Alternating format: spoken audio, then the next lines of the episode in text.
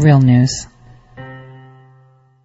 Welcome everyone to the Tore Says Show. I'm your host Tore. Today is September 20th.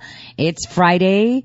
It's 2019 and uh, Area 51 storm is a bust. Looks like we're not going to let the aliens out of the gate. Um, actually two people were already arrested. Um, I actually find it funny that so many people turned up. Uh, you know, and I, and I'm ready with my memes. Um, there are people that were holding signs saying "Save ET from the government." um, yeah, because smarter ETs need saving. Uh, you know, they're all out there in their booty shorts, getting uh, high and standing by the gate. I mean, I wonder, like, what they were thinking. Did they actually think that they would go in? I mean, yeah, numbers are a big deal, but, um, would they actually succeed? I mean, it's just, I don't know. It's just really weird. Uh, so um, this is kind of like a, not Woodstock, but alien stock. Uh, so it's, it's pretty hilarious to watch. Uh, I mean, I, I really don't know what to say, you guys. I really don't know what to say. Uh, I don't know what I expected, to be honest with you. Now today we have a lot to talk about. I want to talk about um, Horowitz's testimony. I want to talk about Taliban and how it seems really funny how this mainstream media always gets exclusive interviews with these people. Remember, it was ABC that got an interview with Osama bin Laden, even though he was the most wanted man on the planet. And you would think if our government wanted him so bad, someone would have been tailing this reporter to find him. But anyway, I digress. Uh, we're going to talk about that. We're going to talk about the Muslim Brotherhood. We're going to talk about something I said, and I r- wrote up an article on September 6th after interviewing a bunch of people. And I was hoping to have it up pretty quickly, but I thought, let me let the FBI do a little bit of work and maybe the news come out that he is a jihadi rather than publish it. And a lot of people be like, no, no, no, you should have put it because it would have been a scoop. And I'm thinking, yeah, it would have been a scoop, but I don't need validation that uh, my predictions are on point. Jussie Smollett speaks for itself. I talked about Cory Booker. I talked about Kamala Harris. I also talked about Michael Avenatti and Don Lemon. Um, you know, and Michael Avenatti has been kind of excluded from this conversation. I think he's um in that bucket of and others. So we're going to talk about Jussie Smollett and um, you know this um, you know the shenanigans that are going to be coming forward. Um, but first, I wanted to talk quickly just mentioning. Ilhan Omar. So she deleted a tweet that um, was from 2013 that stated, uh, you know, Happy Father's Day to her dad, and uh, the tweet itself uh, showed his name to be Nur Said, and you know, she's like, she gave this lame excuse saying, oh, it's, it feels, it's like it means light or something like that, and you know it's nothing there. But like I've said before, because I know a lot of people are like, well, these people expose this, this. I'm telling you, her name isn't even Nur said. Ilhan Abdullahi Omar is not a Nur said family member. She's not anywhere close to that. Her family legit has the highest leaders of Al-Shabaab in Somalia. People are still not getting it. I mean, I'm spelling it out. I'm saying it. She came here as an adult, not a minor. She not only falsified her name, but she falsified her date of birth. Okay? I'm trying to make that as clear as possible. And anyone out there claiming, oh, she's having an affair, that's why she split with her husband. No, it's not. They're under investigation, man. They are apart because he doesn't want to get in trouble. She's getting deported. Done. Deported. And people, what? Deported? That's like, so what? You're sending her back? Yeah. Cause she entered our country back in the day under false name and pretense. She knowingly did that.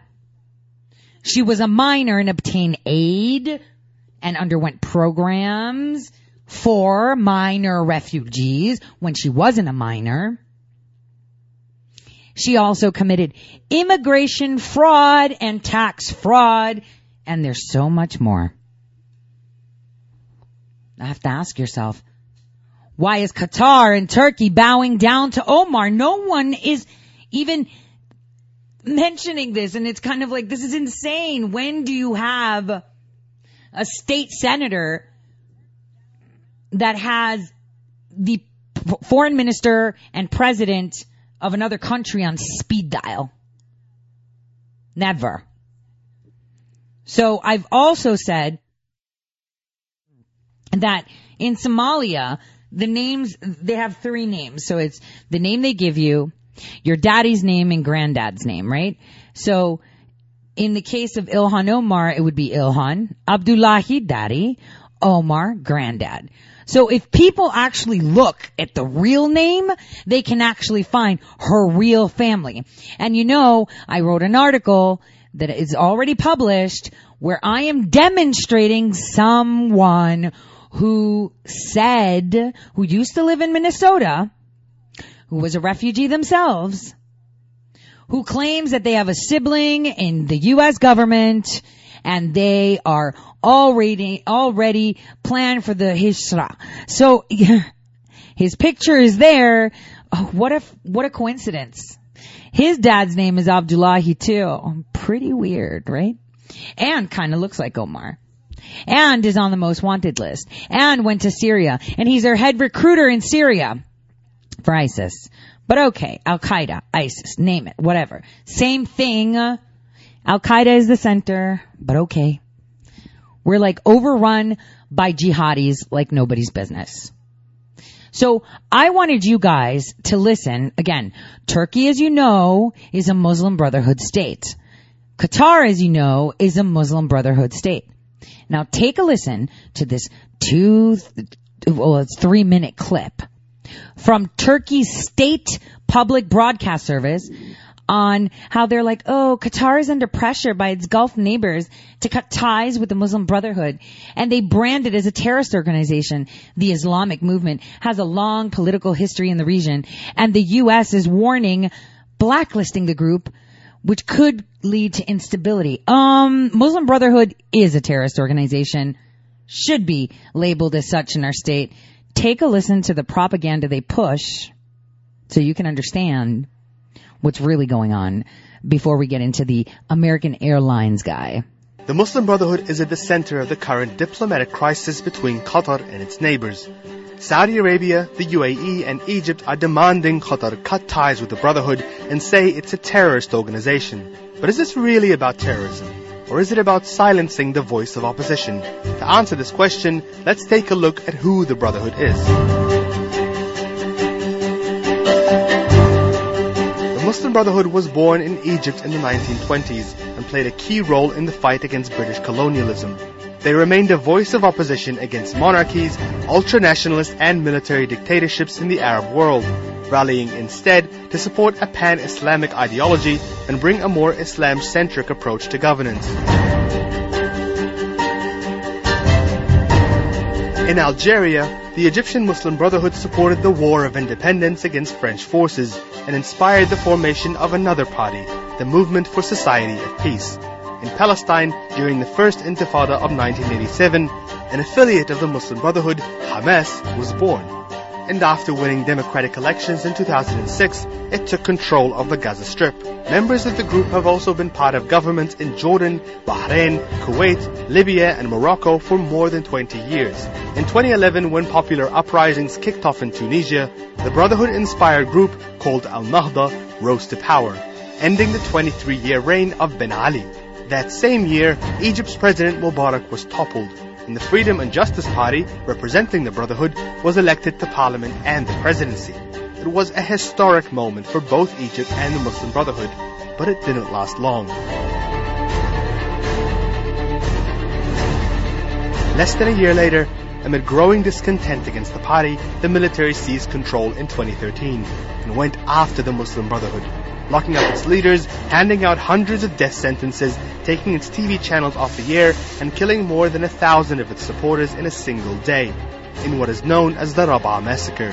Saudi Arabia and the UAE bankrolled the coup with more than $30 billion in an attempt to weaken the Muslim Brotherhood and stamp out its influence in challenging the legitimacy of their monarchies. Oh, so it's a legit monarchy.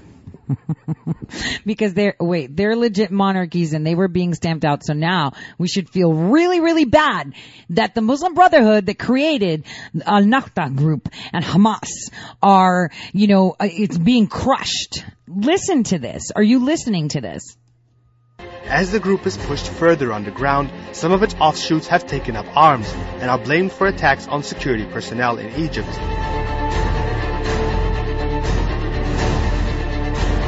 Despite being outlawed and persecuted for most of its history, the Muslim Brotherhood is now fighting for its survival. Designated a terrorist organization in Egypt, Saudi Arabia, the UAE, Syria, and Russia. But U.S. Secretary of State Rex Tillerson says that's a bad idea. He says the group still has over 5 million members across the Middle East.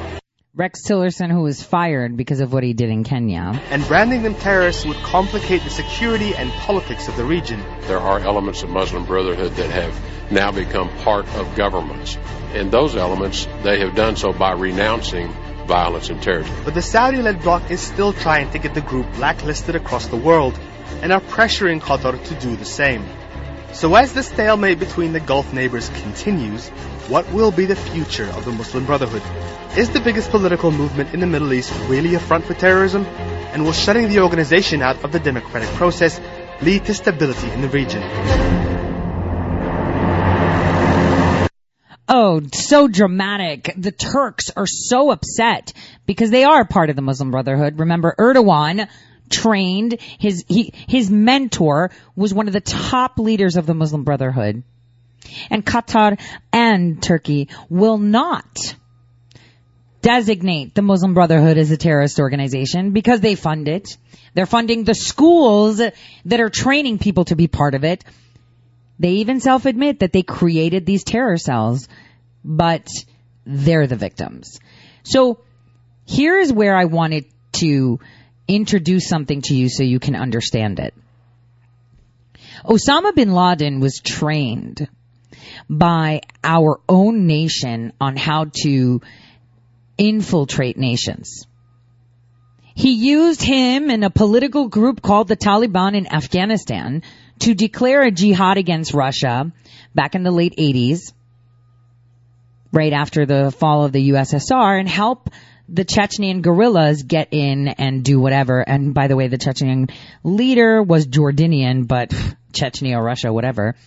Um, yeah, that's just a stipulation, kind of like how Kamala was Indian, but three years later she became African American. We'll talk about that too later. But anyway, here we are at the point where we understand that Osama bin Laden was very well embedded. He had money ties with multiple countries around the world, including our own leaders within our own nation. And he flipped on them. And he knows exactly how to infiltrate nations. Because the one thing that the Muslim Brotherhood mantra has is patience. Patience. Because Hijra is more important. That is the most important type of jihad. It is to convert people from within, but also to have your sleepers on hold.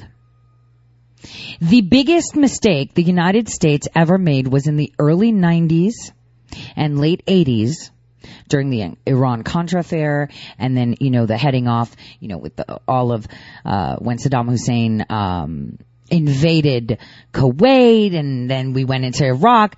We brought a lot of these people in as refugees. And a lot of them were naturalized pretty much instantly within like a year or two. These are people that looked up to people like Osama bin Laden. These are people that came to the United States, got jobs, and had kids. Think about it. How many of them right now could be your neighbor? How many of them, it terrorizes you, doesn't it? It's a scary thought. What we saw with this American Airlines mechanic was just the tip of the iceberg. So I wanted to publish this a couple weeks ago, but I thought it would be a lot better rather than me say, haha, told you so, and uh, it be buried to let the FBI drop some and see how the mainstream media doesn't really look at what they're talking about. They don't do much investigative work. They just tell you what they're told to tell you. They just tell you what you need to, how do you trust any mainstream media? That includes all channels, okay?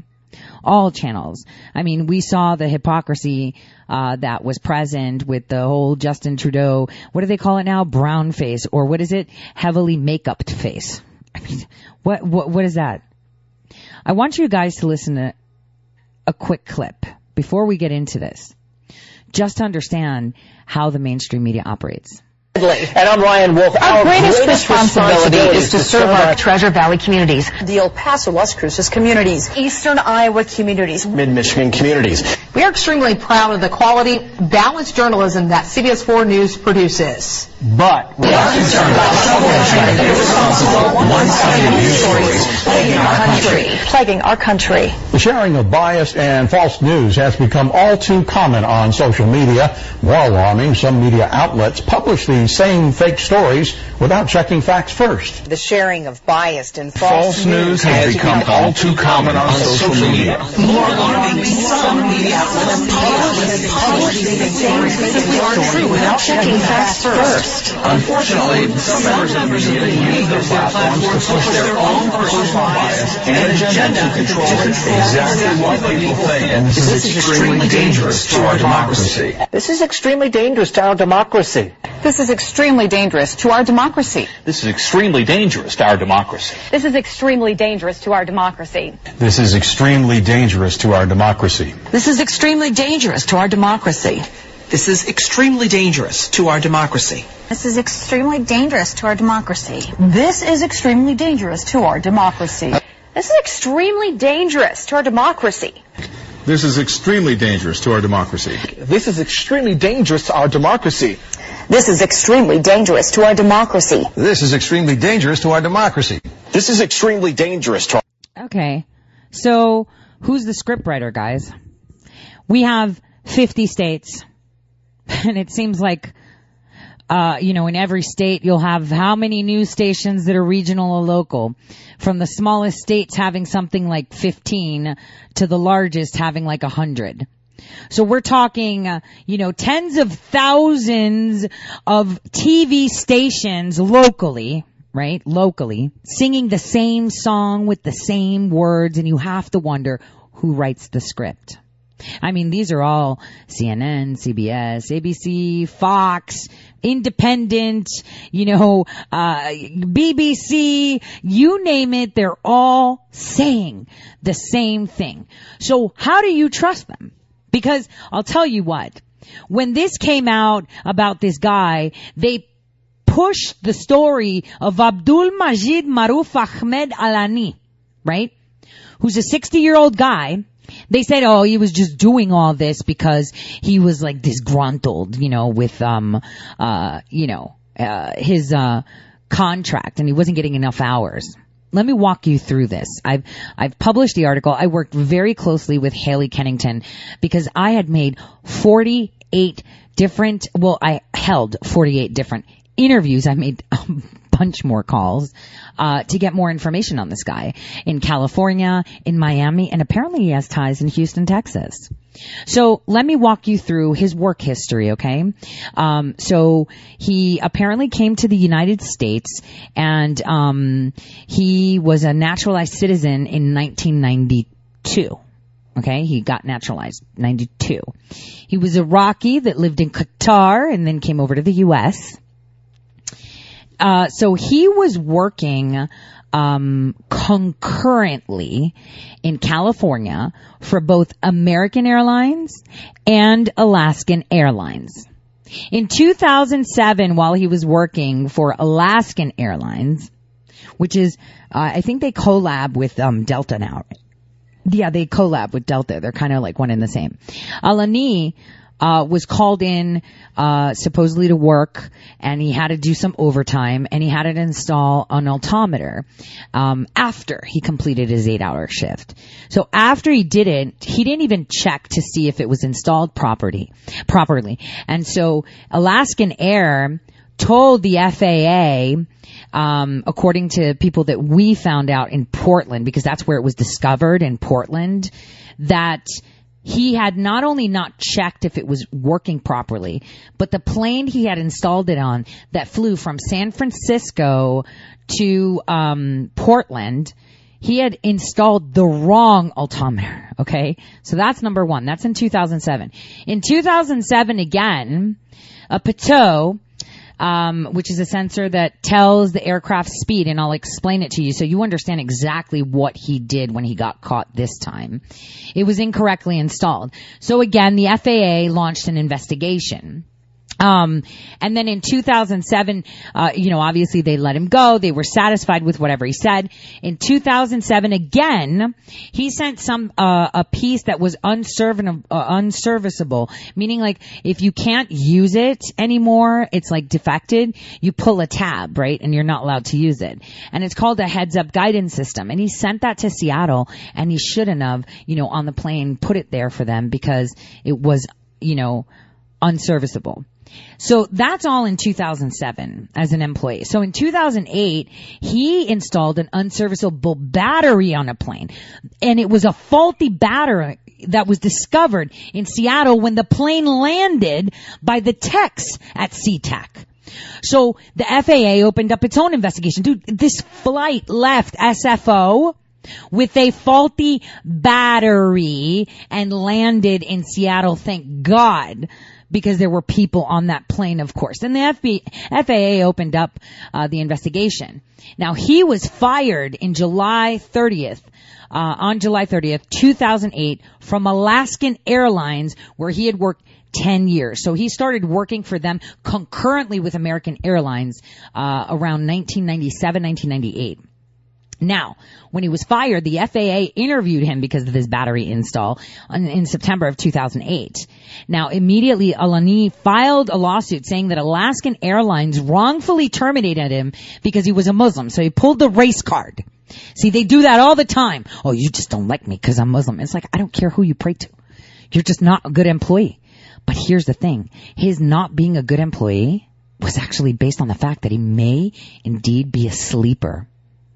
So after he filed this civil suit against Alaskan Airlines in 2008, in December, he receives a notice from the FAA that his tech cert was going to be suspended. Now, in March 2009, his certification was indeed suspended for 30 years. For 30 years, I said, for 30 days. Uh, but he was still working for American Airlines while he was undergoing all of this. So anyway, he puts this lawsuit forward saying that he was Muslim, not due to the fact that he was incompetent constantly. Um, and former employees or that may still be working or be retired told us some stuff that will blow your mind. So while he worked at Alaskan Airlines, um, he he worked at it as a second job. His first job was with American Airlines, where he was finally certified and promoted, and he became a naturalized citizen. So he started working with American Air, then got naturalized, and they certified him right with the FAA. Anyway, here's what one employee said. He was lazy and lacked respect for the job. He was supposed to be training a bunch of us and it seemed like he didn't care if the plane fell or not. It was close to Christmas and to ease my concern, I said something like, uh, we don't want to be responsible for a new 911. He didn't connect up the electronic right that helped the pilot see what they can't see. His response was terrifying. How do you know it's not intentional? You're in my country blowing things up. It, that's what Alani told the people he was training. And he laughed and said something like, I'm kidding. But I still told my supervisor, the guy said. He kept referring to Americans as ungrateful So, you know, it was a bit much because he would constantly throw jabs, apparently from my conversation with him. He would constantly throw jabs saying that, you know, Americans are ungrateful. They're constantly bombing his countries, you know, and, you know, that we're really bad. So when he, when someone like that keeps saying things like that and then he jokes, oh yeah, how do you know I'm not, you know, wiring up the battery or doing this all wrong intentionally? Haha, you're blowing things up in my country. It's, it's, it's a lot. And the guy reiterated to me a few times, I'm not an Islamophobe or anything. I'm totally against the Muslim ban. So this guy's a fluffy guy and he's like, look, I'm not an Islamophobe, but he kept saying it. So that was concerning and he brought it up to his superiors. Sit on that for a second while we break and we'll get back to this shortly. I'll see you all in just a bit.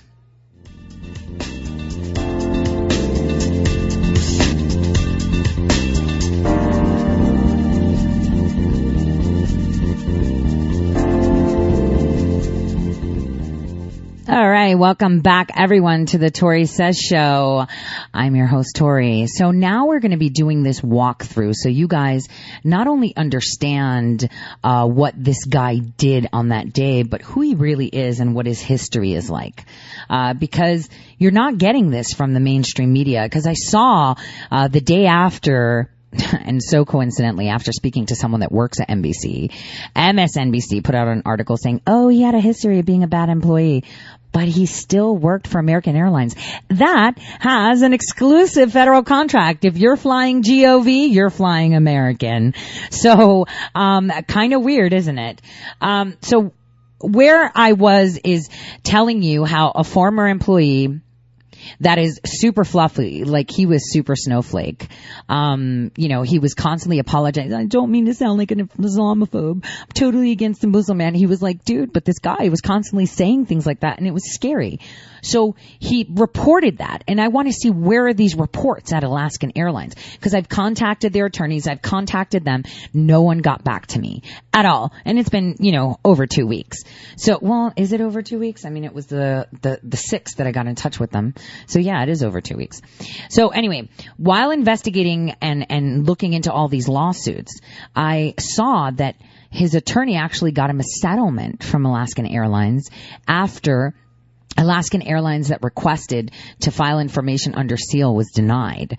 So basically, this guy blackmailed them. I'm just letting you know, uh, because uh, you know they wouldn't put down documents of the FAA in regards to other employees. He was trying to say other people have made mistakes and they weren't fired.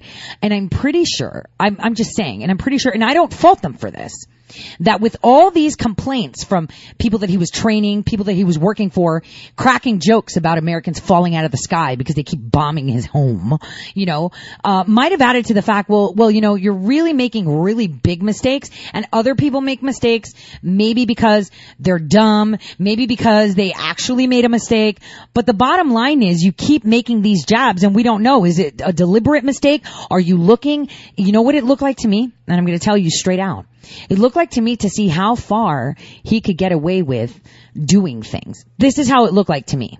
Not a lazy guy, but that's how it seemed to me from what I was reading. You know how sometimes when you read an article, you get like um the the the, the sense of what it's trying to tell you. If it's love, hate, this, there's an underlying thing. Well, reading all these um court cases, that's the thing I got. He used his Muslim card and then he was like, yeah, we'll file everybody else's then. And they're like, uh, do we do, do we want in public to show how many times mechanics have screwed up, uh, you know, with our planes? We don't want the public knowing that. That could tank our stock. And I think under that time they were, um, uh, working with Delta, if not bought out. I, I really don't know what the, the, the, the, um, the intricacies of that are, but it's somewhere around there. Now, just look, he was arrested on September 5th and we spoke to several people. Um, one person from Alaskan Airlines, from Alaskan Airlines in the corporate offices, said we felt that he was deliberately trying to cause harm. We had numerous complaints over the years, but with everyone being sued for discrimination and lots of bigotry going around, we didn't know what to think. Employees would tell us that he'd often describe how 9-11 showed America how much they're hated. It's, it is difficult it is a difficult spot to be in. Imagine how HR felt. Exactly. When the mainstream media is telling you that everyone's just hating on Muslims, kind of like how Omar's like, I was a victim in 9-11. I woke up the next morning and I was a criminal. You know, when they're doing that and they're pushing that and you have a president of the United States that is refusing to call them Islamic extremist terrorists, right? When people, when they'll say things like some people did some things and Muslims knowing that they can use that card. Oh, you're discriminating against me because I pray to Allah. Nobody cares if you pl- if you pray to the pasta monster and you're pastafarian. When you're making slide, you know, snide comments on the side, you know, up, yep, Americans should die. Up, look at what they're doing. Everybody hates them and you're causing, you're, you're making these mistakes. Um, how often does something have to happen before it's not a mistake? Now, I'm going to tell you guys. So in the late 80s, when Alani um, came here, he got a part-time job at Americans and uh, American Airlines, and he worked his way up. Right? Um, obviously, he was um, fo- um, fostered into that because there were programs when you take refugees and stuff like that. Right? You know how you can hire someone from another country or a refugee, and then you get paid literally just to employ them. So anyway, he was working uh, long days, lots of hours, and he was doing this to send money home and eventually be able to bring his um, nephews and nieces to America, according to our sources, because these are the discussions um, that I've had with people that worked with him both at American and Alaskan Airline in California. So many people that I interviewed um, told me that um, American Airlines had actually cut back on his hours, so he applied for a job at Alaskan at some point, and so he was working um, with Alaskan Airlines slash Delta because he covered some Delta planes to cover the lack of overtime that he wasn't getting anymore from American. So American wasn't giving overtime hours, so he decided to get another job. And sometimes he would actually have an eight hour shift at American and literally roll into another shift into Alaskan. So that means he's working 16 hours straight. At American Airlines, a source, um, a employee, former or still there, I'm not going to reveal that, uh, said, it's hard, man. You could say, you couldn't say anything. If you did, you were racist. Even us folk of color couldn't say anything. We just wanted to put in our time and getting great retirement. And that was his comment on the fact of you know, being suspected that he was sabotaging planes in San Francisco to get overtime when American Airlines didn't give him the hours he wanted. So when they started to cut back, he was doing stupid little mistakes, but not mistakes like, oh, wrong battery or, oh, faulty battery or, oh, I'm just going to put an altimeter that's like for, you know, a 737 and a 747, you know, or something like that. Um, so when he got the job with Alaskan Airlines, the mechanics and other people working on planes, um, they actually said that they felt safer because he wasn't, you know, there weren't so many little problems that had overtime. Uh, here's what one American Airlines current or former employee at SFO said. When he worked double shift, like from American to us, Delta, Alaskan, you know, he would take long breaks and say he was praying, but he was really sleeping. He played his religion card very well in both hangars. He played stupid, but he was not. Honestly, I hear he still did stuff like that in Miami too. He was moved because of reasons, uh, and they were suspicious of him too. That's why they badgered him about the truck that day.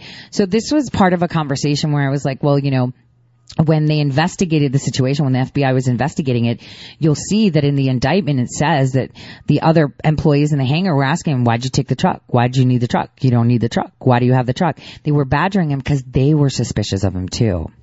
So what we realize right now, and you know, I'm pretty sure the FBI has also gotten this information.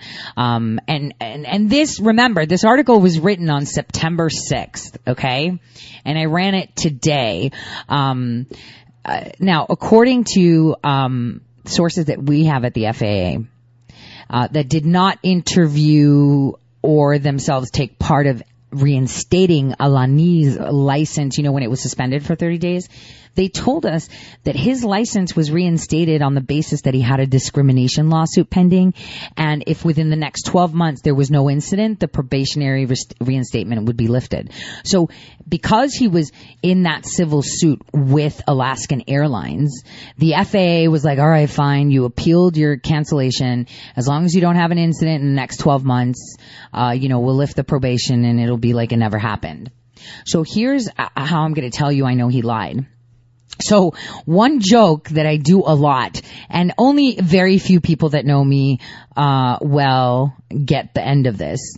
But um, you know, when someone's like, "Oh, you know, I like so and so," or "Hey, it's my birthday." If I don't like you much, or you made me angry that day, I'll be like, "Hey, I'm gonna buy you tickets with Malaysian Airlines," you know, and that's a joke because you know, obviously, what have we seen in the past, you know, five years with Malaysian Airlines? Disappearing planes, crashing planes planes that went one way but ended up crashed in another, uh, engine failures, fires, pitots being covered. So, you know, I look into that stuff because I'm like, how are these planes disappearing and why are they disappearing? So I did a little bit of homework and for this article, guys, I sat down with friends that have worked in the Air Force, um, and that work at airlines and they're, uh, they're literally aviation mechanic aficionados to walk me through uh, where he had put the styrofoam piece, like to explain the whole area and what possibilities. So I did my homework. So now I just want to tell you that after listening to the next few minutes, you're going to feel like a boss because you're going to like, oh yeah, I totally know how planes like know how fast they're going and what's going on. Okay. So check this out.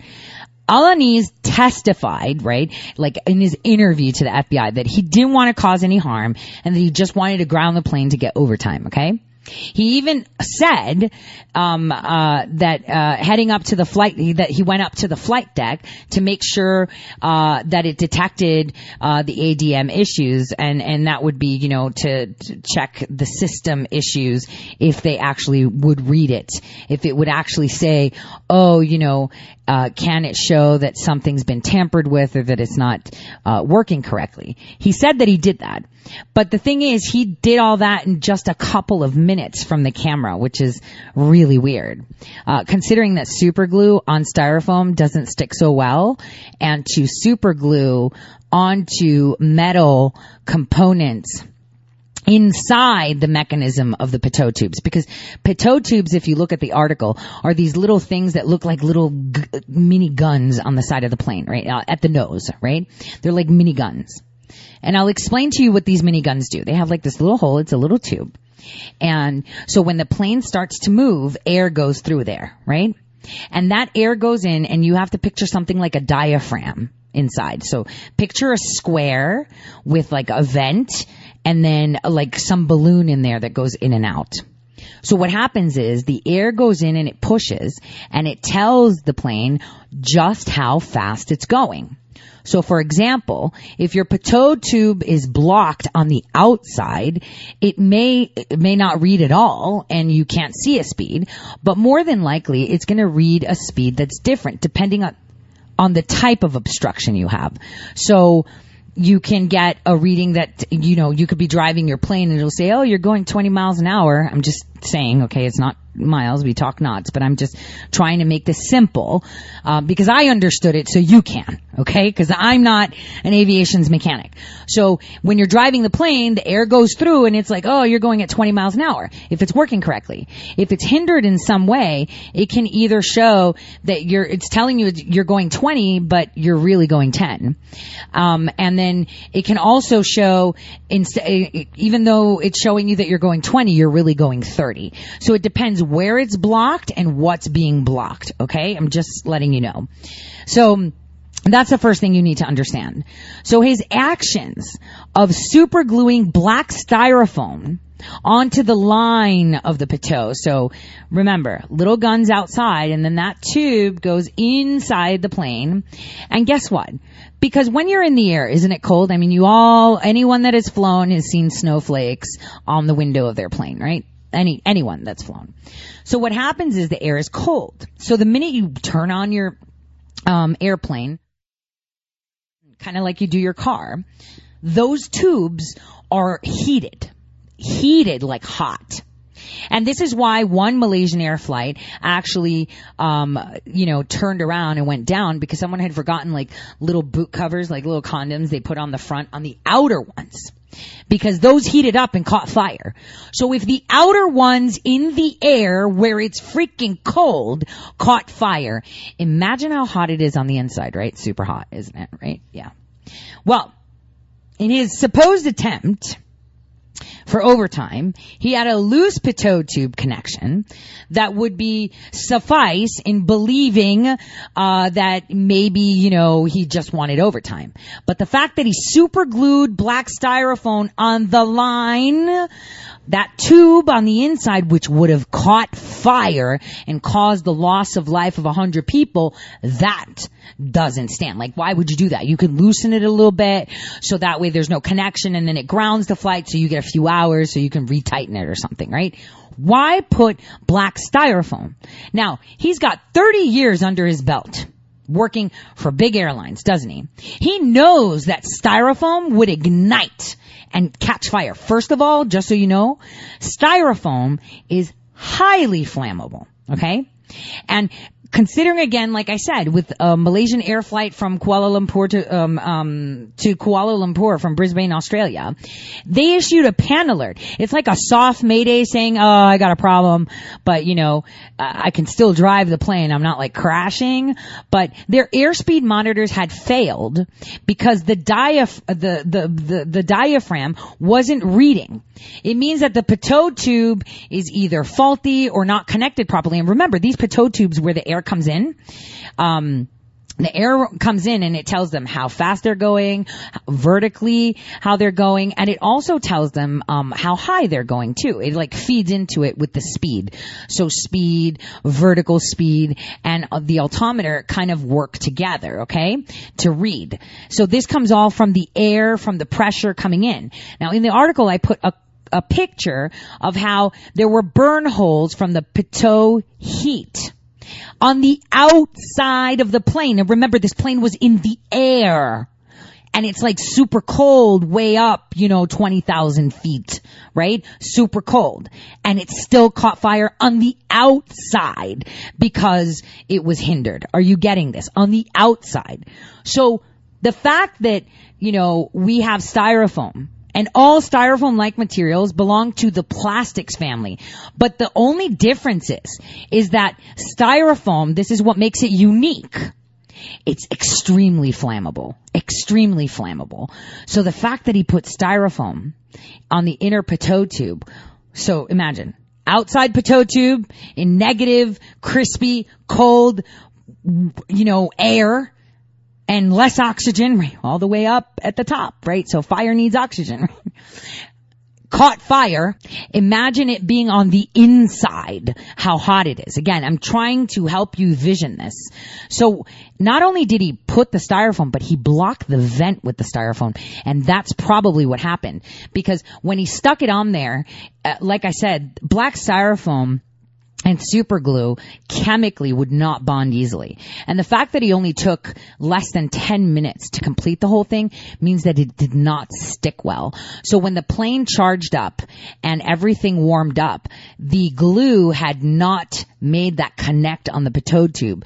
So my assumption, without even being there, um, and from what is being recorded here, indicates that the faultiness wasn't from the loose pitot tube, because that usually shows when you're like, uh, actually on liftoff, because it's really hard it wouldn't show like right away. But what happened was when they ignited it, that could have fallen and it was the vent that showed it had a problem. And that is from the reporting that the pilots did, that it was the vent that indicated that there was a problem in the reading of the altimeter because what it was showing was and get this, it was showing that they were going 10 miles an hour, let's say, but they were static. So what is that telling you? It was telling you that the plane is going faster than it is, right?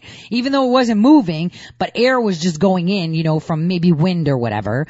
And the vent was showing that they were moving. So imagine if they didn't stop. Imagine if it hadn't completely blocked the vent and just a little bit or something, or it was like half on or something.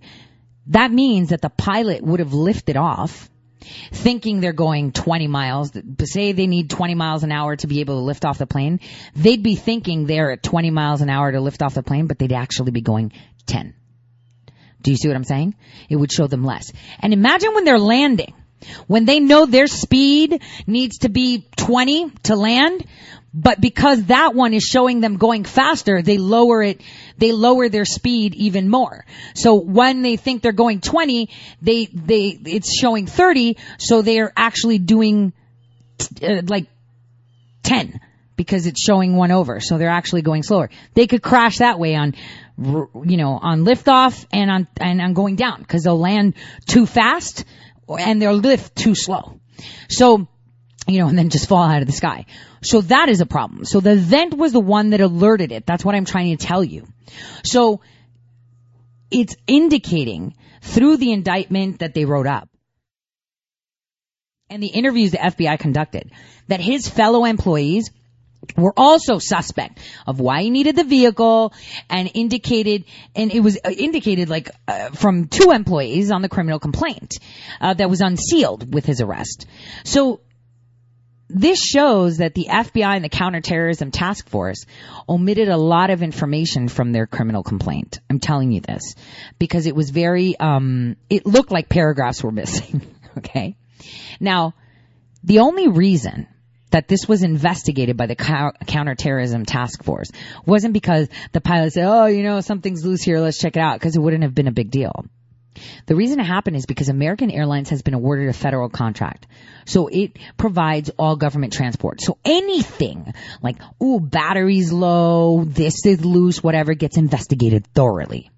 It's not like, oh yeah, yeah, we fixed it, we're good, we found a piece of styrofoam, no big deal, let's just go the FBI gets involved and the counterterrorism task force gets involved because all GOV, senators, congressmen, military, anyone traveling on official government business flies American. If the tickets are booked through, you know, your GOV centers, you know, like the GOV travel sites or whatever, um, and agencies that are just like for active duty, reserve duty, you know, intelligence, Senate, whatever, they're definitely flying American. So, because they have special contracts in place. Now, obviously, if it's, if it's easier for someone to go Delta or United, it'll happen. But preferably it's always done through American Airlines because they have that contract. Now, an exclusive source that I found and flexed my Arabic with, um, told us that, um, he was actually offered a job, um, that required much less labor uh, than that at uh, Miami International Airport. So the guy actually thought I was Somali. I, I didn't say I was. I didn't lie to him. He just assumed I was. And he said, for Somali, you speak great uh, Arabic. And I'm like, probably because I'm not Somali, but okay. I didn't say it though. He said, he was excited when he came back from an event sometime in the spring. He was very excited. He was getting a supervisory position with a bit more money, less hours, and hardly any labor. The man's name was Hassan Shibly, who's very known in our community. He was leaving, so I don't know why he would do that. So he was leaving supposedly American Airlines to go to this job that he may have started already in the spring or that he has been doing concurrently or was gonna start. Now, he had gone to some uh, CAIR event and he met a guy named Hassan Shibly who did the hookup for him. Coincidentally, Hassan Shibly is the CEO of CAIR of Florida. Here's the thing. It's alleged that he was a concurrent employee of American Airlines and TSI Holdings.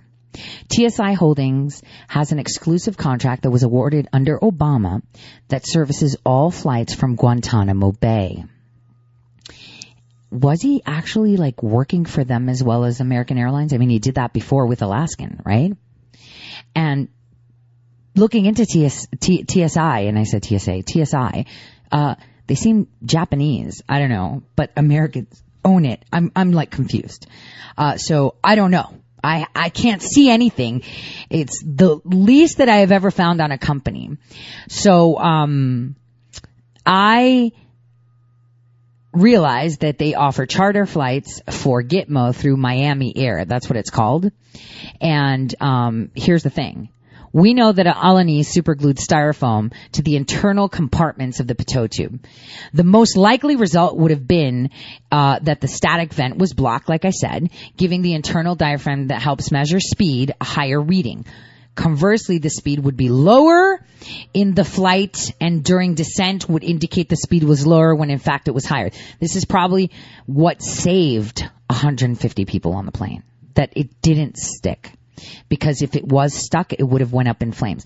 Now, without knowing anything about avionics and mechanics, you have to understand that it, it, it's better that, you know, uh, plane, I guess it would have like blocked on speed or anything. They'd have better chances because they're seasoned pilots, I guess, rather than styrofoam igniting in the compartment, which would have caused an explosion.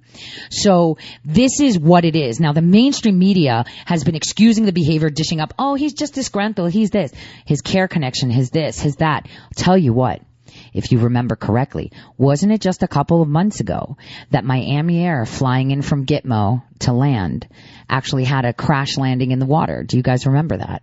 I'm just saying if he was concurrently working for the two, could have he, could he have been responsible for this? That is what we need to think about. So I'm actually glad that the um, uh, government figured out that there was more to this, and he's tied to ISIS. Mm, I would say Al Qaeda, but ISIS, Al Qaeda, same thing nowadays, isn't it? So I hope you have a better understanding of what he did, because this is radical Islamic terrorism at our door. There's probably tons of them sleeping across the nation that we don't even know about, and that is very very scary. I'll see you all just after this short break.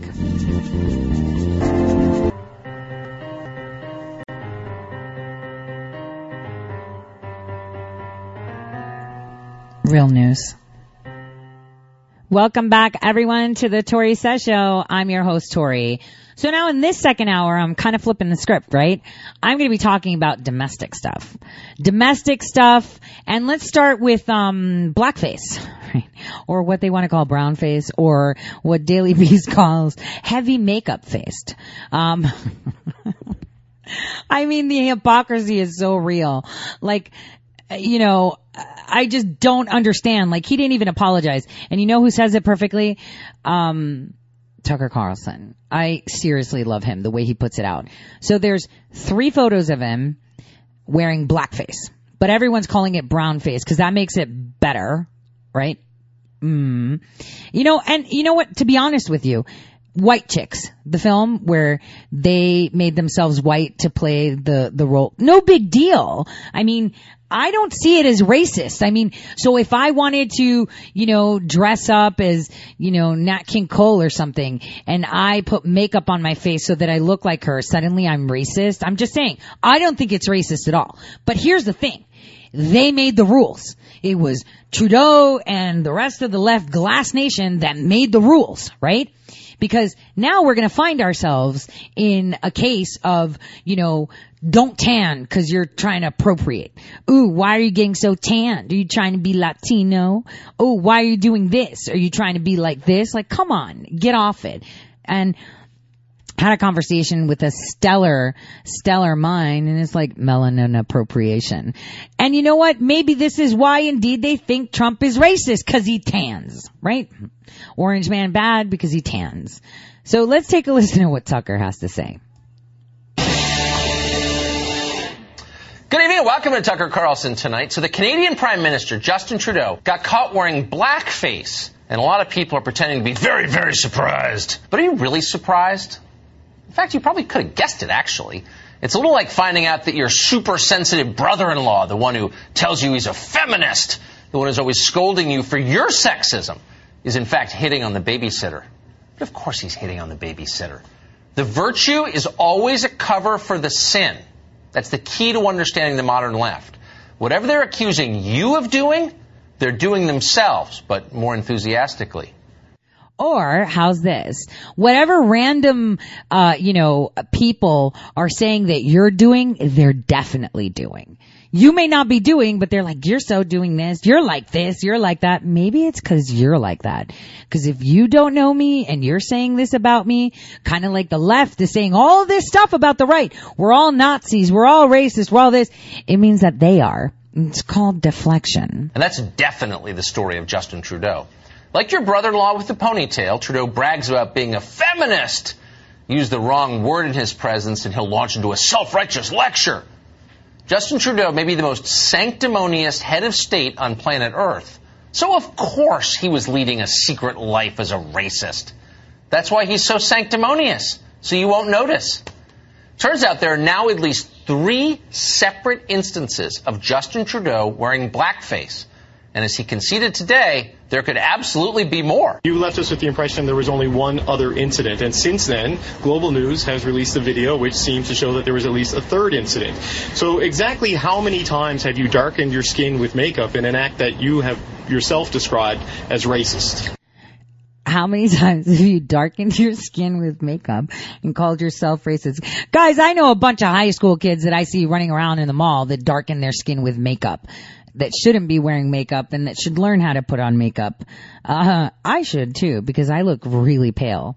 Um, but I'm just saying, like, he said that that's racist, but he's done it. Uh, what if I told you that in one of them, well, let's just take a listen to what he says. Uh, I uh, shared the uh, moments that I recollected, uh, but I recognize that uh, it is something absolutely unacceptable to do. Uh, and yeah, I, I appreciate calling it makeup, but it was blackface. Uh huh. Unacceptable. But he did it at least three times, maybe more. How many times have you worn blackface? Probably right around zero. Try not to be judgy here or anything, but even adjusting for youthful indiscretion, three times on camera, that's a lot. It's an awful lot, actually. What's going on with Justin Trudeau?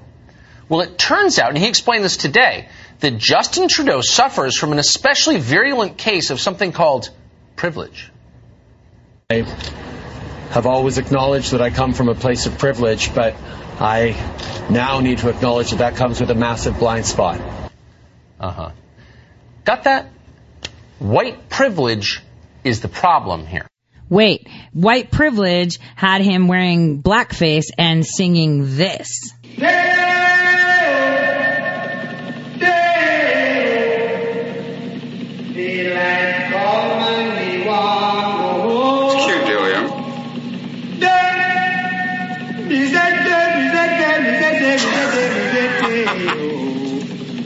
Daylight come and me want go home. Also, Totally white privilege, isn't it, right? White privilege. That's why he was singing that, right?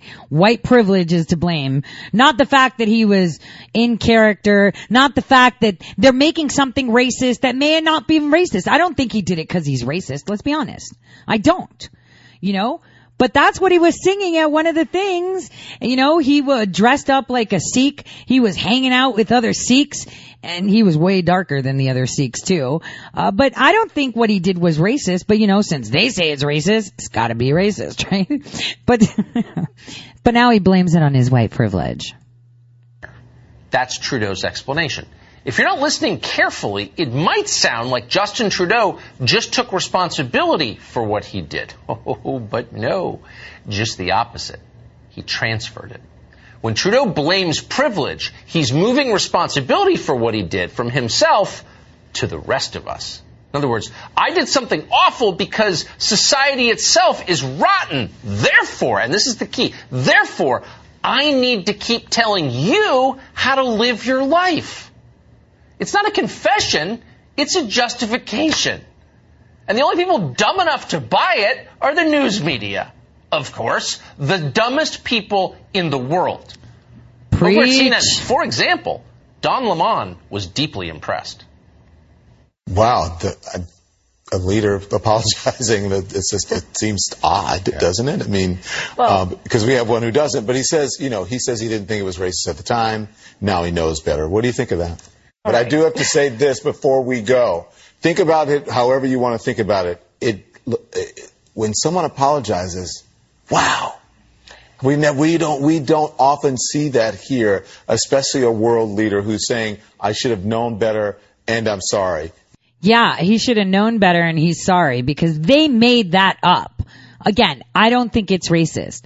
But you know, speaking of race, Don Lemon and his, you know, uh, you know, ex-boy toy, I like to say, because, you know, he hit that, uh, Jussie Smollett, and we're going to talk about that.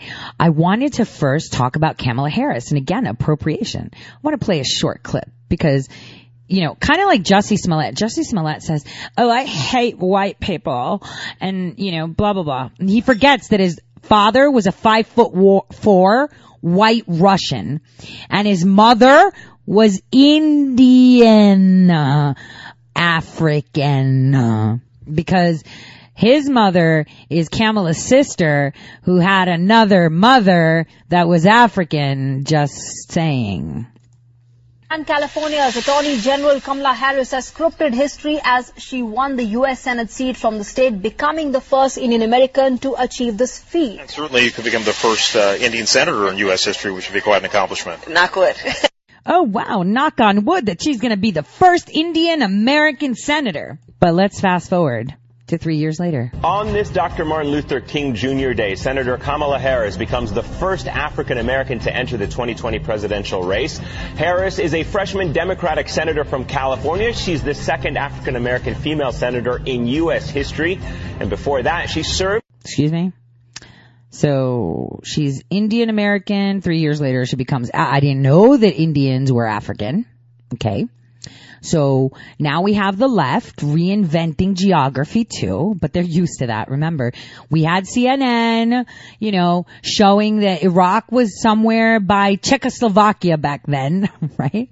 And that Portugal was, you know, in West Africa. And so, yeah, whatever. So here we are. Cultural appropriation, lies, lies, lies, lies. Anti-Kamala, like I said in February, is implicated in the Jussie Smollett case.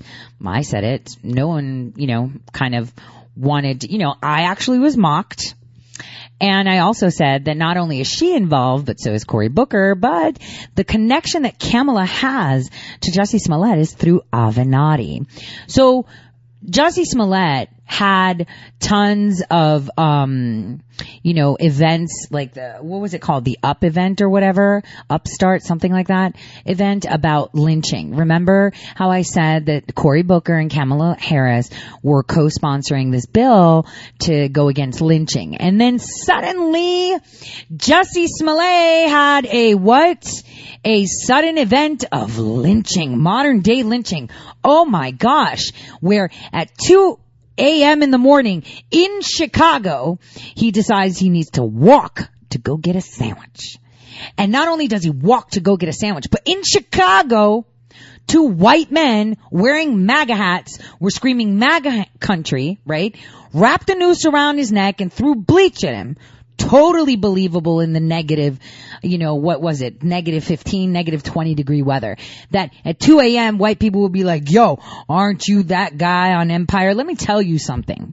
If you're a racist, if you're a Nazi, right, you're not watching Empire. So you don't even know who this clown is. Like, I watch everything. I couldn't watch Empire because it was so riddled with social justice. I just, uh, ugh, it stopped. Like after the first season, I was ugh, throw up. I couldn't watch it anywhere. It's like, uh, you're off my DVR. You're done. Cause I watch everything. I love my shows.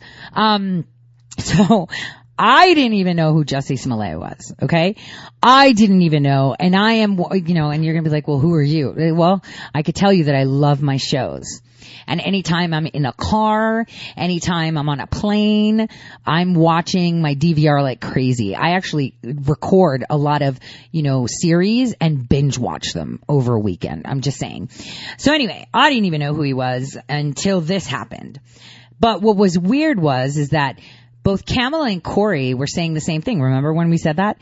Oh, look, he got lynched. Oh my God. And you know, obviously Don Lemon was the source of all this, making it international news because the guy that he might have once tapped, tapped that. He was called him at the hospital and he was devastated and you need to tell the police and you need to. It was all staged. All of it. And you know, Chicago's Obama town, right? No one's gonna figure it out, are they? Because, you know, we've got all these people. We got Tina Tchen, we got Kim Foxx, we got Jesse Jackson, we got all these people, you know, rounded together, the Clintons, the Obamas. I mean, you got Tina Tchen, who was Michelle Obama's shadow in that mix, texting and putting, and you're just like, what is going on? Avenatti is the hottest thing since sliced bread when this happened, and oh, and possibly running for president. I can't believe they made that recommendation. So anyway, so Cory Booker and Kamala Harris, you know, tweeted things out. If you remember, Cory Booker first tweeted out the vicious attack on actor Jussie Smollett was an attempt. Modern day lynching. I am glad he's saved. To those in Congress who don't feel the urgency to pass our anti-lynching bill designating lynching as a federal hate crime, I urge you to pay attention almost boom, like within like, what was it, like an hour, two hours, three hours? Kamala Harris tweets out, oh, Jussie Smollett is one of the kindest, most gentle human beings I know.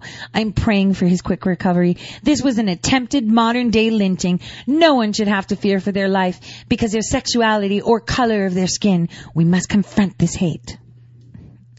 Your nephew, man. So, here's where we go that the police are starting to investigate. We're putting in a lot of time and effort turns out, you know, Kim Foxx is like chit chatting with Tina Tchen, you know, and Tina Tchen is who? Tina Tchen is Michelle Obama's ex shadow. She she emails her and says, "Hi Kim, I sent an email to your work address I think as well. I wanted to give you a call on behalf of Jussie Smollett and family who I know. Oh, so you're representing them. Okay. They have concerns about the investigation. I'm on an 8 a.m. flight to New York City. Please call me before then. I land about 10:15 Chicago time. My cell is blah. Thanks. Text. Oh my God, this would be a huge victory, says um, Tina Tchen. Was it Tina Tchen? That's it. Tina Tchen. Uh, I understand. I, I, I make no guarantees, but I'm trying. I understand. I appreciate. Hey, I hope all is well. I wanted to check in with you about what's happening here when you have a moment. Okay, are you available to chat now? Chit, chit, chit, chit, chit. So here they are talking, talking about Jesse Smollett and how they're going to be dropping charges against Jesse Smollett after he got busted. So Tina Tchen, who was Michelle Obama's shadow, right? And works very closely with Jesse Jr. and Senior, you know, both of which have gone to jail, by the way. Are they, I think they are actually felons too. They started chit chatting about what his punishment should be. They all got together. Yeah, this is it. So you have all these people connected. You know who was the lawyer that um kind of appeared there? Why is his name being left out? Michael Avenatti, dude. Kamala Harris called Michael Avenatti. He got involved. There's communications between him and Kim Foxx. Where are they? Why is this not being released? Probably because he's, he's being screwed with Nike as a blackmailer. Maybe this is going to be a wild card to just chuck later because a lot of people are like, "Oh, what's going on? You know, with um, with uh, Ilhan Omar, she's not going to jail." Not yet, guys. Let it be. We need it to be closer to 2020. We don't want this stuff buried, you know, kind of the way CNN and the rest of the news station were like, yeah, okay, so he had blackface three times. He's not racist, but anybody else that does it is, especially if they're conservative. So, this is how they work, you guys. They mask it over. So it's all about timing, guys all about timing. Speaking of racists, let's listen to this exchange with Reverend Al Sharpton that happened. I totally love this back and forth with Gaetz. Take a listen. So awesome. Uh, the gentleman from uh, Florida. Thank you, Mr. Chairman. And Reverend Sharpton, your current MSNBC coworker, Joe Scarborough, is my former congressman. And when Joe Scarborough served in the Congress, he had quite a bit to say about your contribution to the national discussion. It was in the 106th Congress that Joe Scarborough filed House Concurrent Resolution 270 entitled Condemning the Racist and Anti-Semitic Views of the Reverend Al Sharpton. Oh yeah, you know who's talking about Joe MBC. You know the one with the dead intern that's now on TV hating anything Trump. That one, yeah. Uh, Mr. Scarborough's resolution began by saying, whereas the Reverend Al Sharpton has referred to members of the Jewish faith as blood-sucking Jews and Jew bastards. So my question to you is, does Mr. Scarborough's assertion that you said these things. Is that true, or did you not say those things? They are patently untrue. Uh, I never said that. Okay. Uh, and well, uh, maybe- maybe- can I I'm gonna- finish my answer? No, uh, it's actually my time, but you will be able Well, to. well, I thought you raised the question. So the next question Can I relates answer to Mr. Scarborough's second comment. He says, whereas the Reverend... Since since aspersions were cast on the witness, the witness will be permitted to answer. No, no, I'm sorry, Mr. Chairman. Aspersions weren't cast. I asked the witness aspersions he- You asked, was it true that I said that? I, I can't reclaim my time, Mr. Chairman. Witness, you will have your time. The witness will be permitted to answer. You asked me, was that true? And the answer is no, that was not true. And uh, as you know, Mr. Scarborough and I work very closely together. He comes to National Action Network conventions. I think he's a great guy, and we do each other's shows often.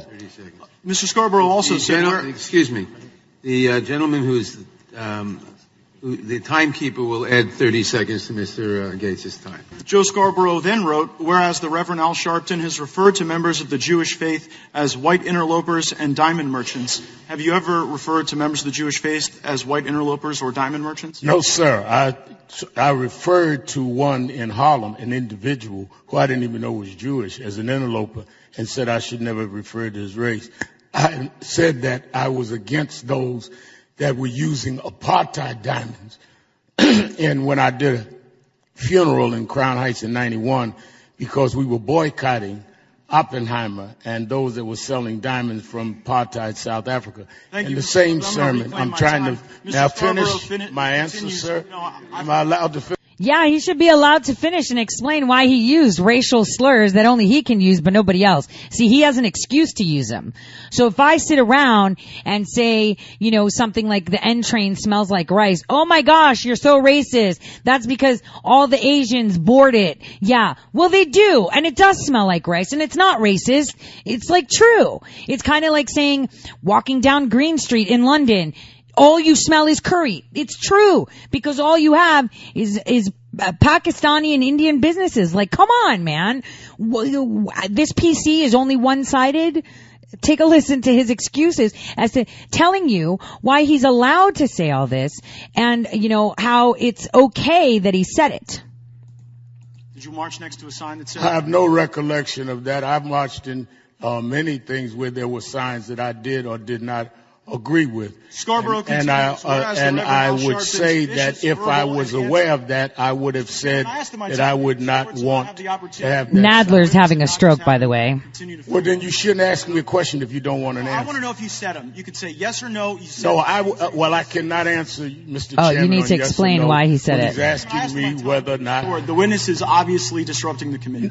I, the witness. First of all, this has nothing to do with policing. Since he wants to, since he wants to make the subject Joe Scarborough and I, then let me answer it. I, it nothing. Last I know, Joe Scarborough nor I are members of the police department or have anything to do with excessive force. But I'm loving to engage this if he lets me finish. What is outrageous is a matter of opinion. The gentleman controls the time. Mr. Chairman, I ask that the minute be restored. The gentleman controls the time. Oh my God. It's a matter of opinion. What's offensive? Hold on. Let me fast forward here. Referring to his hairstyle, I said for him to. Said, if the Jews want to get it on, tell them to pin their yarmulkes back and come over to my house. No, there was a man named Mordecai Levy who had been charged with some terrorist acts who threatened to march on me and several other activists in New Jersey. And he said he was going to come deal with my hairstyle. And I'm referring to his hairstyle. I said for him to pin it and come on.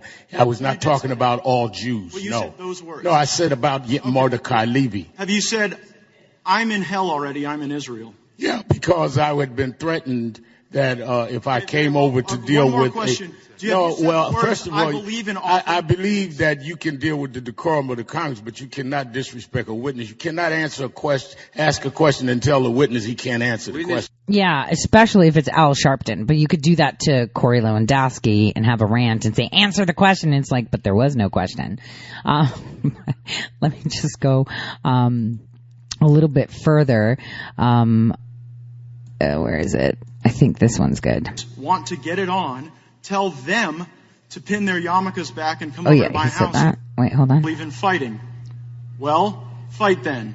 Ain't nobody holding you. I'll off the man. We'll off him. Plenty of crackers walking around here tonight. Did you say those words? I do not recall uh, saying I will not march. Translation, for the last 40 yes. Years I've marched.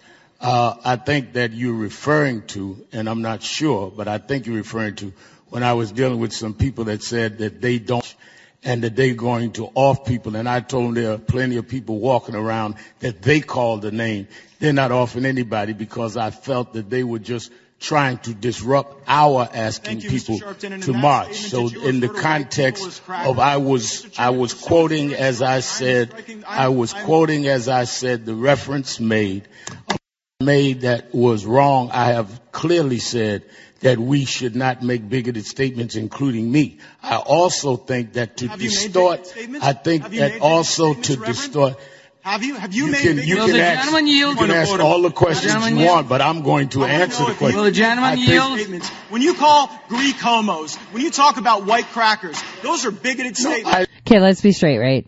Greeks were homos. The biggest, let's talk homosexuality. I'm telling you this flat out. It's Britain. They have the most homosexuals in all of Europe. I'm just going to put it out there. So it's not the Spaniards, the Portuguese, or the Greeks, but he likes to call Greeks homos. I, I, I think I made it clear that I was quoting what somebody said. Yelling and getting upset is beneath your office. You should calm down. Time is the gentleman's. Thank you, Mr. Chairman. And I would note these are highly relevant to the issues that we're facing. Reverend Sharpton has come before the House Judiciary Committee as me, a the pur- clock should be running. as a purported expert on policing, and yet his bigoted statements undermine the bipartisan work we should be doing to ensure that all citizens are able to come together and have safe communities. Uh, Point of order, Mr. Chairman. How is Gentleman will this say this germane? point of order. Point of order. Although the gentleman's comments may be obnoxious, although they may I be, object to that. Point of order. That is an although- improper characterization. the comments Oh my God, Al Sharpton's comments are obnoxious. I want a conservative there, and I want Nadler to call him con- uh, obnoxious when he starts putting out racial slurs that he might have said before, something that might be construed as racist. Because let me tell you something: the majority of the black community talks like that. They do, and and so do whites, so do Asians. You know, it, it's a culture thing. But he's obnoxious. Everyone else who is not pigmented is racist. The double standard, guys. Oh my gosh. Right after the break, we're getting into Horowitz.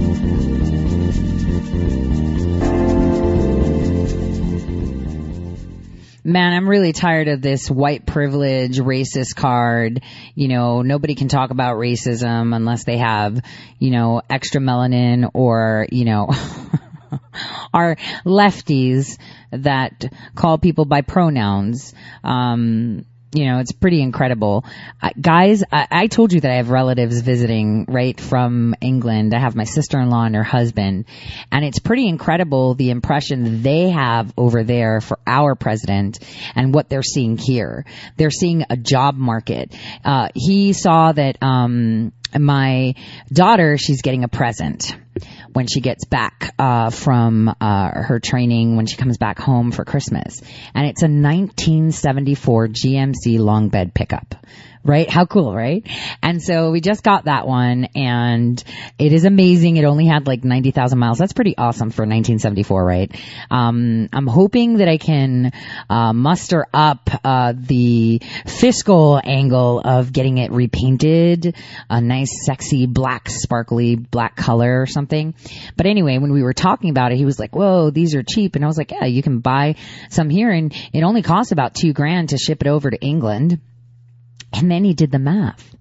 Do you know that they're paying around eight and a half dollars per gallon for gas?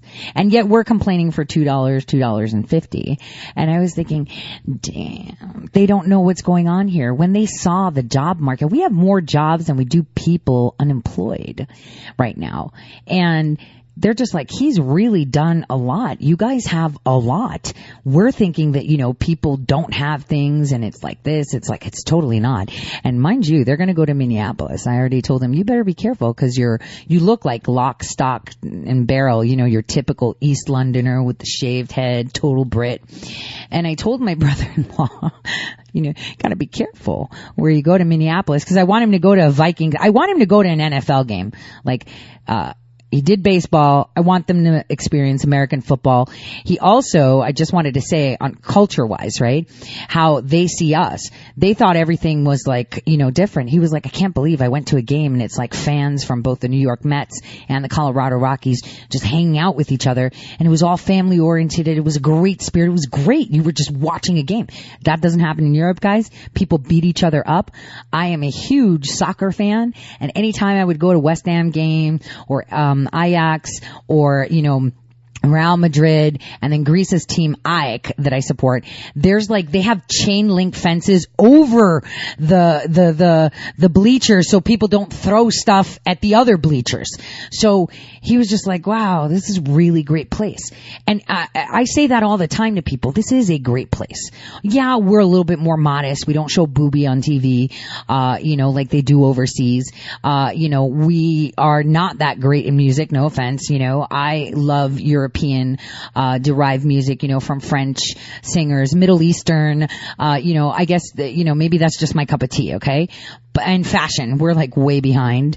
Um, you know, you could spot an American because they wear sliders with socks everywhere, um, and fanny packs. but, um, you know, they see a different picture than what their news is painting.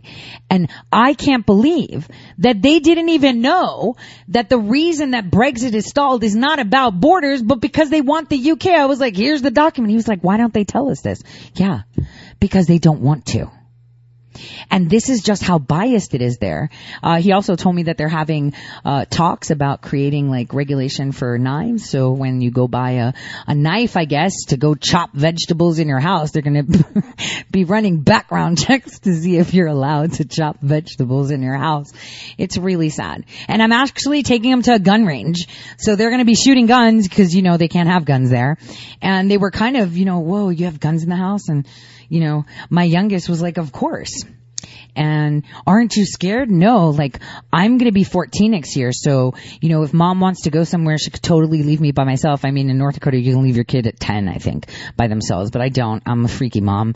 Even if I have home security, she's like, I'll just go and, you know, uh, hide, you know, where we have the guns and uh, make a phone call. We have an emergency phone that is like a mirror sim in an emergency room. This is the New York coming out. And you train well and you do well. He's like, what if heated discussions happen and people have guns? Well, they don't shoot. That's it. Responsible gun owners don't shoot. Now let's get into Horowitz because what's incredible that I, um, that, uh, the media didn't really talk about it much. Um, it didn't talk about it much. Uh, they totally skirted over. And you know what else is under underreported? The fact that Taliban negotiators were talking with CBS prior to the talks that fell through with President Trump. And I'm going to tell you something. This is just me saying it, and it's just my opinion but I can almost feel like they were involved in this whole attack to, to, to, you know, make this whole plan go tits up. I just want to play one minute clip before we get into the OIG report of CBS and how they were talking about speaking with the Taliban guy. Negotiators met in Qatar Thursday for peace talks aimed at ending America's longest war. Imtiaz Tyab sat down with the Taliban's top spokesman who insists that the group wants peace. We are here on the ninth round of talks uh, between the Taliban and the U.S. Uh, many hope this is the last round and that you will come with some sort of agreement. But when two U.S. soldiers die on the eve of those talks, certainly that has an impact on how you move forward, no?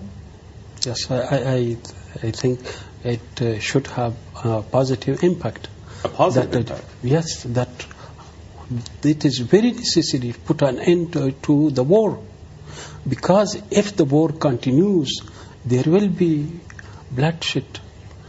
So he's saying, listen to this, that if you don't do something, then this war is continuing and we will continue this bloodshed. I just wanted to make that clear to you guys. And this is why I think that they maybe were involved in this.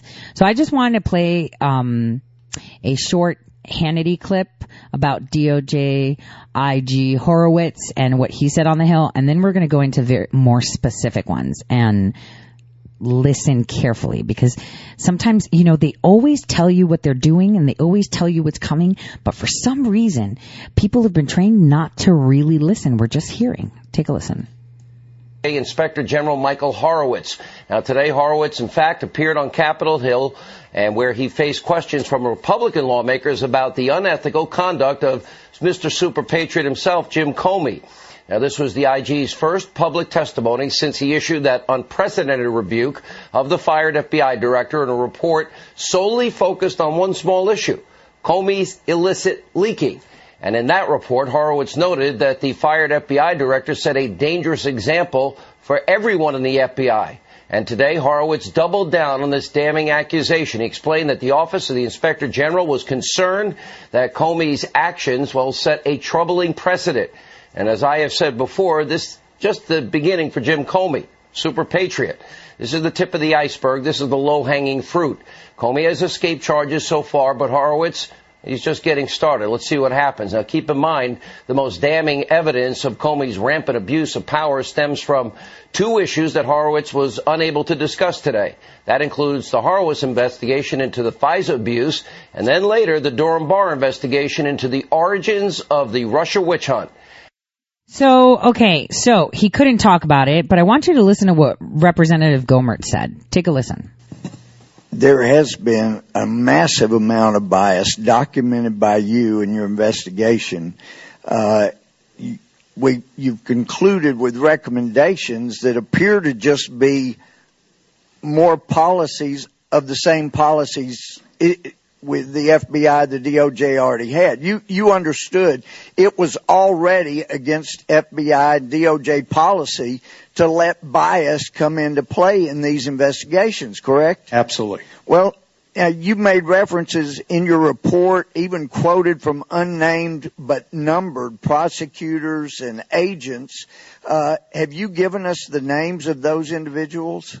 Um, so we have a request for them, and um, we are. So you haven't given us the names, and now you what? can't decide whether you're going to give them to us. No, well, let me be clear. we we engaged the committee on this. We went out, went to the FBI. The okay, FBI well, raised well, the concern. The answer is no. You haven't given them to us. So let me just tell you, we're here because prosecutors and agents at the DOJ have been biased and it may have, and some of us believe you've laid out a case that bias did affect what was going on. And then you come in here and say, we're going to number these people. We're not going to let you know who they are. But let me ask you this. Have you checked to see what normally wouldn't matter? How they voted in a presidential election, except when you're investigating a nominee or a president. Uh, do you know how they voted? Did they donate money to either of the candidates? I have no idea how they voted, and I don't uh, so have an idea. You're bringing this invest. Okay, let me just tell you something. So, uh, what he's pushing for is like, why don't we have their names? Why don't we have this? And he's not saying anything. He's like, yeah, we got a request. Here's the thing they're probably under a sealed indictment.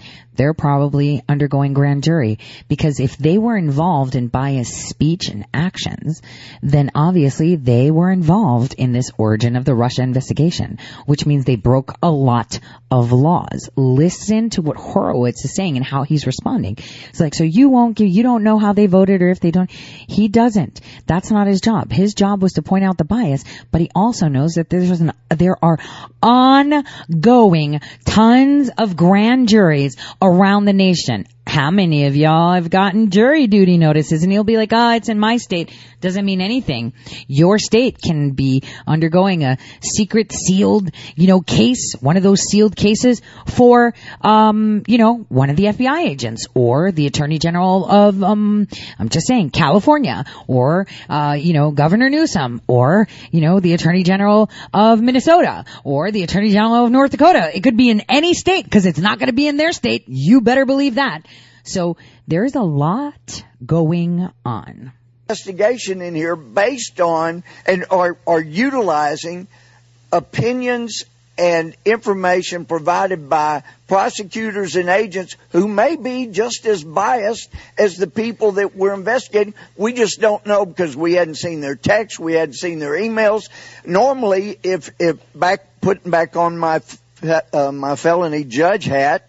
Uh, if a jury is going to make a decision on guilt or innocence of a felony of, uh, say, a presidential nominee, I'm going to let them ask the jury panel, did you vote for this person? Did you give money to this person? Do you have a bumper sticker for this person? Did you put a, a sign in their yard? Did you talk this person up? And yet you're coming in here. You don't know if these people you were relying on actually had any biases like the very ones you were investigating. You know that the people. What he's saying is the people that were giving you this information were they biased themselves? Were they in on this too? Did they obfuscate things? Did you check to see that the people that are investigating under your watch are free and clear? Which is a very, very good argument to have, Mr. Gohmert So let me just fast forward quickly to the next portion. Hold on. Let's see. case or the DOJ did, and yet they don't put, they don't use that leverage. They don't treat him like they did um, Manafort or any of these other people. The DOJ had leverage, and this is where bias came into play. They didn't go after him. Uh, you said the SSA told us he believed Combetta should have been charged with false statements. Yet nobody was, nobody charged him. And why? Because bias played a role. I understand when you have an investigation, you like to give something, a little something to both sides, makes you feel good. You gave us hundreds of pages of bias, but the conclusion was it was just, I'm sorry, whether it was subconscious or conscious, you had a little throwaway to go to the Democrats.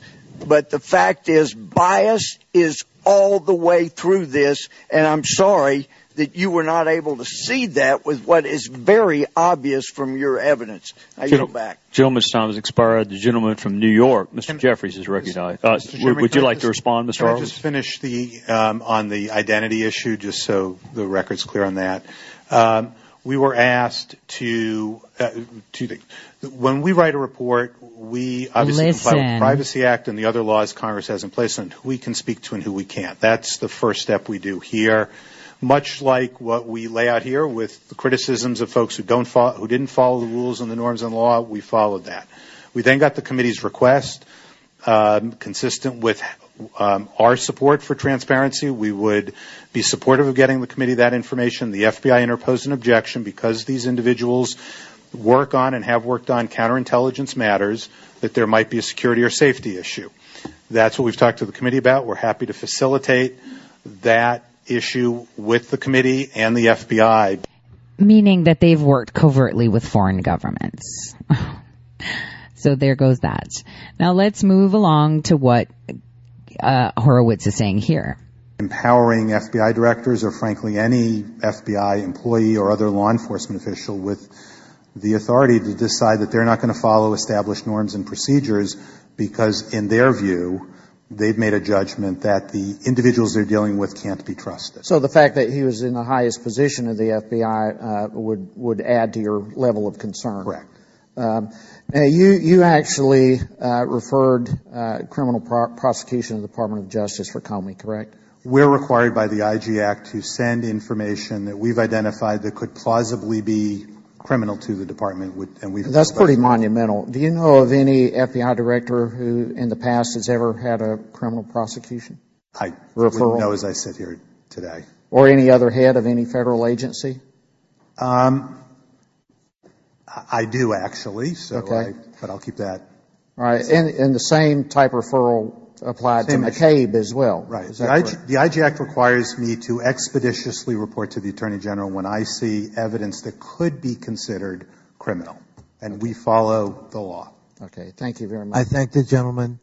The gentleman from Maryland, Mr. Raskin, is recognized for his five minutes. Mr. Chairman, thank you. Inspector General Horowitz, the committee's investigating efforts by the Department of Education to interfere with the integrity of its Inspector General office and its operations. On December 17th last year, Education Committee Chairman Bobby Scott requested that the IG examine at education, at the Department of Education, examine the department's decision to restore recognition of the accreditor for several failed for-profit universities. And the Education Department was apparently unhappy with the IG's subsequent decision to conduct this investigation. The leadership was apparently so perturbed and threatened by the IG investigation that they tried to shut it down. On January 3rd of 2019, Deputy Secretary of Education Mitchell Zais wrote a letter to the acting Inspector General Sandra Bruce asking her to drop the investigation and if she refused, demanding that she change its scope by having it take a, a deeper historical dive into the Obama administration. When Ms. Bruce responded to the department's request, uh, naturally by asserting her institutional independence as the inspector general, the deputy secretary ordered her to step down from the position. The, department apparently planned to replace um, her as an independent IG with an agency insider, the deputy general counsel currently at the department. Were these actions by the Department of Education appropriate? Um, no, we were. I was very concerned about it when I heard about it from acting IG Bruce, and I worked with her to address the issue, and which successfully occurred. Have we seen similar kinds of assaults on the independence and integrity of inspector generals in other departments? Um, frankly, over time, there have been, as I mentioned. So let me tell you something. This is key. So there's an open OIG investigation into universities that are for profit. Now, this woman overstepped by saying, well, why are you looking at now? Why don't you look at the ones during the Obama administration? Why are you only looking now? Which is a fair comment because most of the atrocities happened during the Obama administration. Because here's the thing.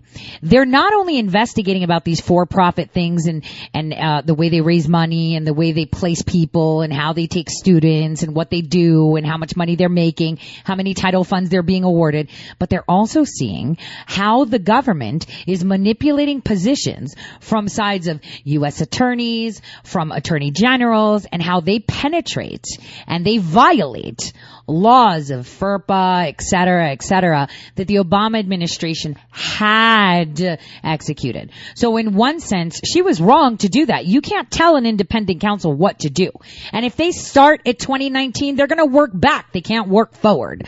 So it's not like under the Trump administration, Trump was like, yeah, you're gonna put that kid in Yale, you're gonna put that kid in Harvard. It was all under Obama where, you know, things like David Hogg go to Harvard. I mentioned in my opening, it's a perpetual challenge for us. Um, agencies always aren't always enamored with our oversight. Okay, now let's skip to Jim Jordan. Here we go. You did it perfectly. Mr. Jordan, did you wish to be recognized? Unless the ranking member wanted to go. Uh, he's deferring to you. Okay. Uh, thank you, Mr. Chairman. Uh, Mr. Uh, Horowitz, let me pick up right where the gentleman from Florida was. Uh, and I appreciate the letter you sent to uh, Chairman and Ranking Member last Friday on the upcoming FISA report that is now at, with the Attorney General. Um, but let me let me go first to what Mr. Steube just talked about. Have you been asked to testify uh, by the chairman uh, by Chairman Cummings or Chairman Nadler about the the Comey IG report you released three weeks ago? Um, no, I'm not.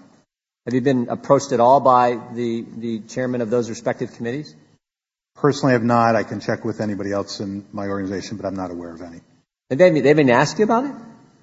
Oh, I'm sure they've asked about it. But they, I mean, ask about, you, about, ask about you testifying and answering questions about that specific report. About a hearing, I don't believe there have been discussions. Have you had any discussions with Chairman Cummings or Chairman Nadler about the upcoming FISA report, particularly subsequent to this letter, or even before this letter, about the FISA report when you might testify in front of either committee? Um, we haven't had, to my knowledge, discussions about uh, That's super funny, isn't it? Right? So the the the report comes out on Comey, and they don't want to ask him any questions. And now they know that there's a FISA coming. They don't even want to ask questions there either. Isn't that a little bit weird? Um, testimony or or a hearing. But We've you had would, discussions only about the report and timing, but not about. I think in your in your letter you point out you talked to uh, over, looked uh, uh over a hundred interviews, over a million records your your team examined. Uh, you spent a lot of time on this report. This is pretty significant. You would anticipate testifying in front of both the House Oversight Committee, which has jurisdiction over the Inspector Generals, mm-hmm. and the House Judiciary Committee. Is that right? Um, I guess on, I would say as to any of my reports, I always um, am available and willing to testify. Um, I'm not sure I'd want to uh, advocate for being in four hearings, two here and two on the Senate side. So, well, we combined them last year, uh, a year and a half ago. Yes. On one, we we did that. So all I know is I think, as, as Mr. Steube said, this is important information, and frankly, the American people would like to see it. Let me go, if I could, to um, the recent IG report about Mr. Comey's leaked uh, leaked memos, and I want to I want to read from it. I'm, I'm, talking about on page 17 of your report, January 7th, 2017, memo number one, mm-hmm. and you say Comey first uh, uh, Comey's first one-on meeting one-on-one meeting with President Trump occurred on January 6, 2017. Is that right? That's right. And before briefing President, I'm reading from your report. Before brief, briefing President-elect Trump, Mr. Comey met with senior leaders at the FBI, Jim Rybicki. Mm-hmm. Andy McCabe, Jim Baker, and supervisors of the FBI's investigation. Is that right? Again, I don't have it in front of me, but that's my Yeah, so he has a pre-meeting. They're going to go up to brief President-elect Trump. Right. January 6, 2017, so it's President-elect Trump at the time. They have a pre-meeting to figure out what, how this is going to go. And actually, even more of a pre-meeting they have with Mr. Clapper and Mr. Brennan to figure out how exactly the briefing for the president-elect is going to happen. Is that right? And who's going to do it. And who's going to do what. Right. right. And they break it into two parts. All of them brief the president-elect on general assessment, uh, intelligence assessment, the ICA. And then they all leave and Mr. Comey sits down with the president. Is that right? Um, that's my recollection, yes. Um, so Mr. Comey sits down with President-elect Trump and talks to him about what? Um, again, I don't have the report in front of me, but my recollection is what we were told is it's about the what has come to be known as the salacious and unverified reporting about um, certain events in Moscow. Wait a minute. Did the IG just say it's salacious and unverified reporting. Whoa, whoa, whoa, whoa, whoa, whoa. Bombshell right here. Salacious and unverified reporting. What is that telling you when the IG says it? Means that it has no leg to stand on. How did they get the FISA warrant? Guys, this is about to go boom, boom, boom. We are going to have a part A and I don't want to see this come down till like 2020. I tell you, we want this in 2020. It will annihilate anything the Democrats are trying to do. Anything. It railroads everything because they did all this. So just so you guys know, salacious, unverified document. That is how the inspector general referred to the dossier. The dossier that not only got the first warrant issued, but got a subsequent three renewals. Salacious and unverified. There you go. There's your boom. That's all you need to know. Everything else is just telling us what we already know. This is something you didn't, which is they know for a fact that this was salacious and unverified, which means they're going to be going to jail, but it's not going to be Gitmo. We got some new hot spots that we're going to be moving them to. Too bad it can't be Greenland. On that note, guys, I want to wish you a great weekend. Uh, God bless and stay diligent and firm. Let's see if they're going to let any aliens out this weekend. See you Monday.